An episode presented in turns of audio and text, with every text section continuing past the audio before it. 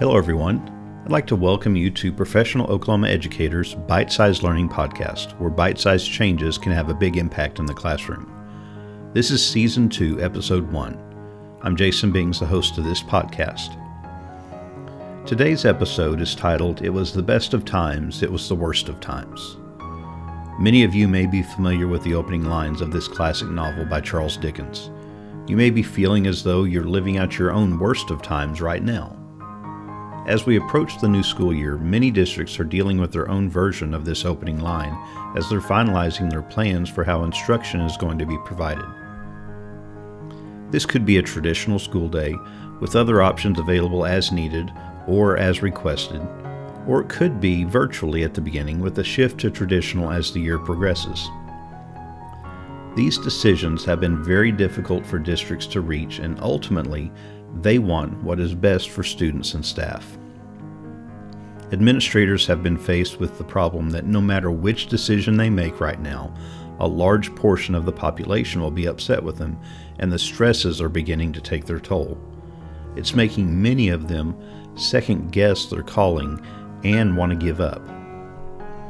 As educators, we need to understand the challenges they face. As I write this, I know that many of the people reading this post or listening to the podcast may be of differing opinions.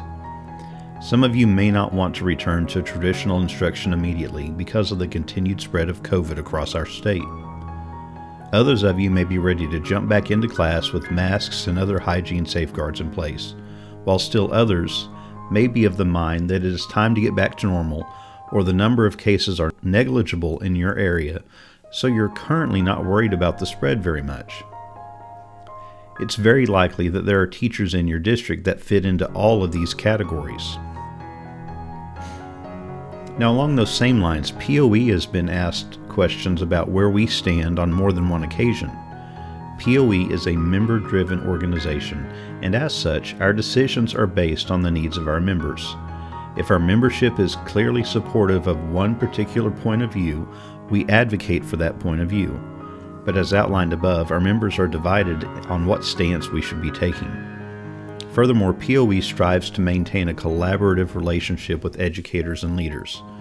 So, if POE were to make demands of administrators, it would destroy that relationship and wouldn't serve our members in the long run. What POE does is provide factual information to help educators make informed decisions and share the concerns our members have. POE does not promote the agenda of the staff, but the agenda of our members. There have been times when the staff held one point of view, but the members held another. So when it comes to promoting and encouraging a point of view, POE always defaults to the desires of our members. There are going to be times that you may find yourself disagreeing with a position that POE takes on a topic. When that happens, it's because the majority of our members support the position that POE is taking. But on the next issue, someone else may be in disagreement. POE will not tell you what to think, and we will not tell you how you should vote on any issue. Instead, POE is going to provide the information that's going to allow you to make an informed decision. With that being said, I want to shift back to the decisions facing local and state leaders right now. Imagine yourself in a leadership position and having to navigate all of these firmly held convictions. These are not easy decisions because no matter what you decide, someone is going to be upset, and they'll be sure that your decision was the wrong one. I think back to my time as a building administrator and how I wrestled with some of the tough decisions I had to make. Even on a good day, administrators are faced with hundreds of decisions that affect hundreds of students and families. For many administrators, they arrive at work long before many of the other staff members do. And often the decisions for the day started long before they even made it to the building. In fact, it isn't uncommon for them to start working before 6 a.m. and still be at it after 10 p.m. These decisions range from student safety to substitute teachers and budget expenditures, but many of the decisions require careful thought and consideration, while others require very little thought. So, if you add to these decisions all the other responsibilities associated with the position, like observations and evaluations, curriculum, staffing, communication, and all the other items that are part of the responsibilities of an administrator. You can see exactly how much uh, an administrator has to deal with just on a normal day based on the examples that I gave. And during the summer, they get to shift their focus a little bit and focus more on staffing, on scheduling, and on opening the school, which can be time consuming. But you add to that list all of the alternate schedules and demands that are being thrust upon them right now, it can be very overwhelming. As we start this school year, we know you're overwhelmed and unsure. You may have had extensive involvement in the decisions your school is making, or you may feel like you've been left in the dark.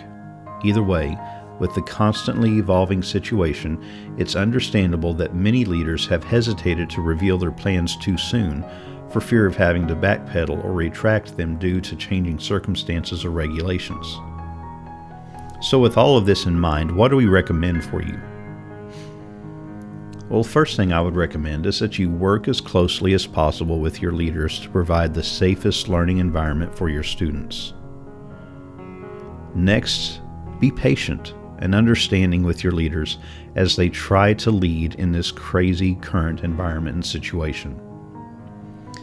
I also think you need to be open to the reasoning behind the decisions that are being made on your behalf.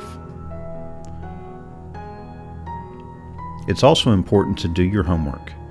As you know, conflicting information is often shared on social media and other platforms, and it's often difficult to determine fact from fiction. Check the source and the date of any information you read and compare it to other credible sources. Along those same lines, I recommend that you act on facts, not opinions. Now, this can be challenging because it seems as though new facts come to light every week, and sometimes those facts seem to contradict each other.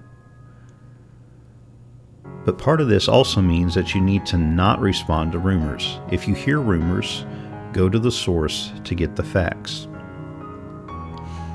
The next thing that I want you to be sure of is that you're understanding when leaders either don't have all the information or can't share all of the information yet. They may not be able to tell you anything new because they're still finalizing plans or because it hasn't been passed down to them yet. While you may be unsure about what school will look like this year, I want to leave you with these final thoughts.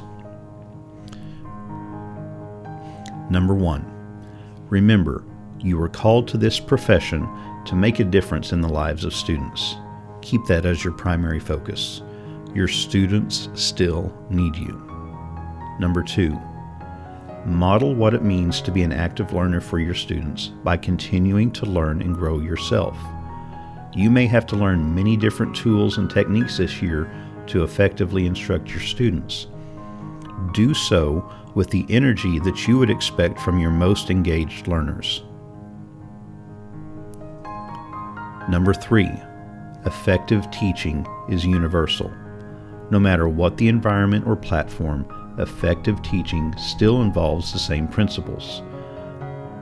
Don't deviate from those, even if you have to change your method of delivery.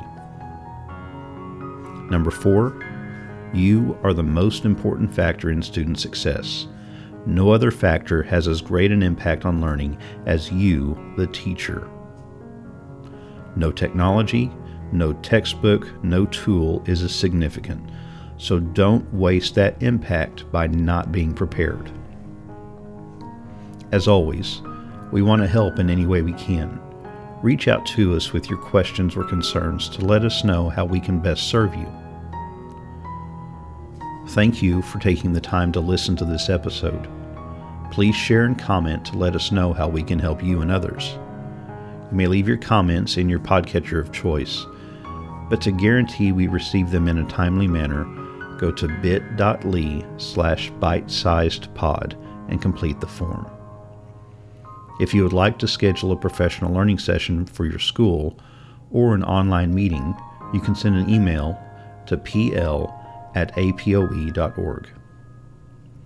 If you'd like more information about professional Oklahoma educators, check out our website, www.apoe.org. You can find the links to this podcast and blog under the Resources tab on the website, or you can go to POE bitesizedlearning.blogspot.com. POE can also be found on Facebook at apoe.org and on Twitter at profokla.edu.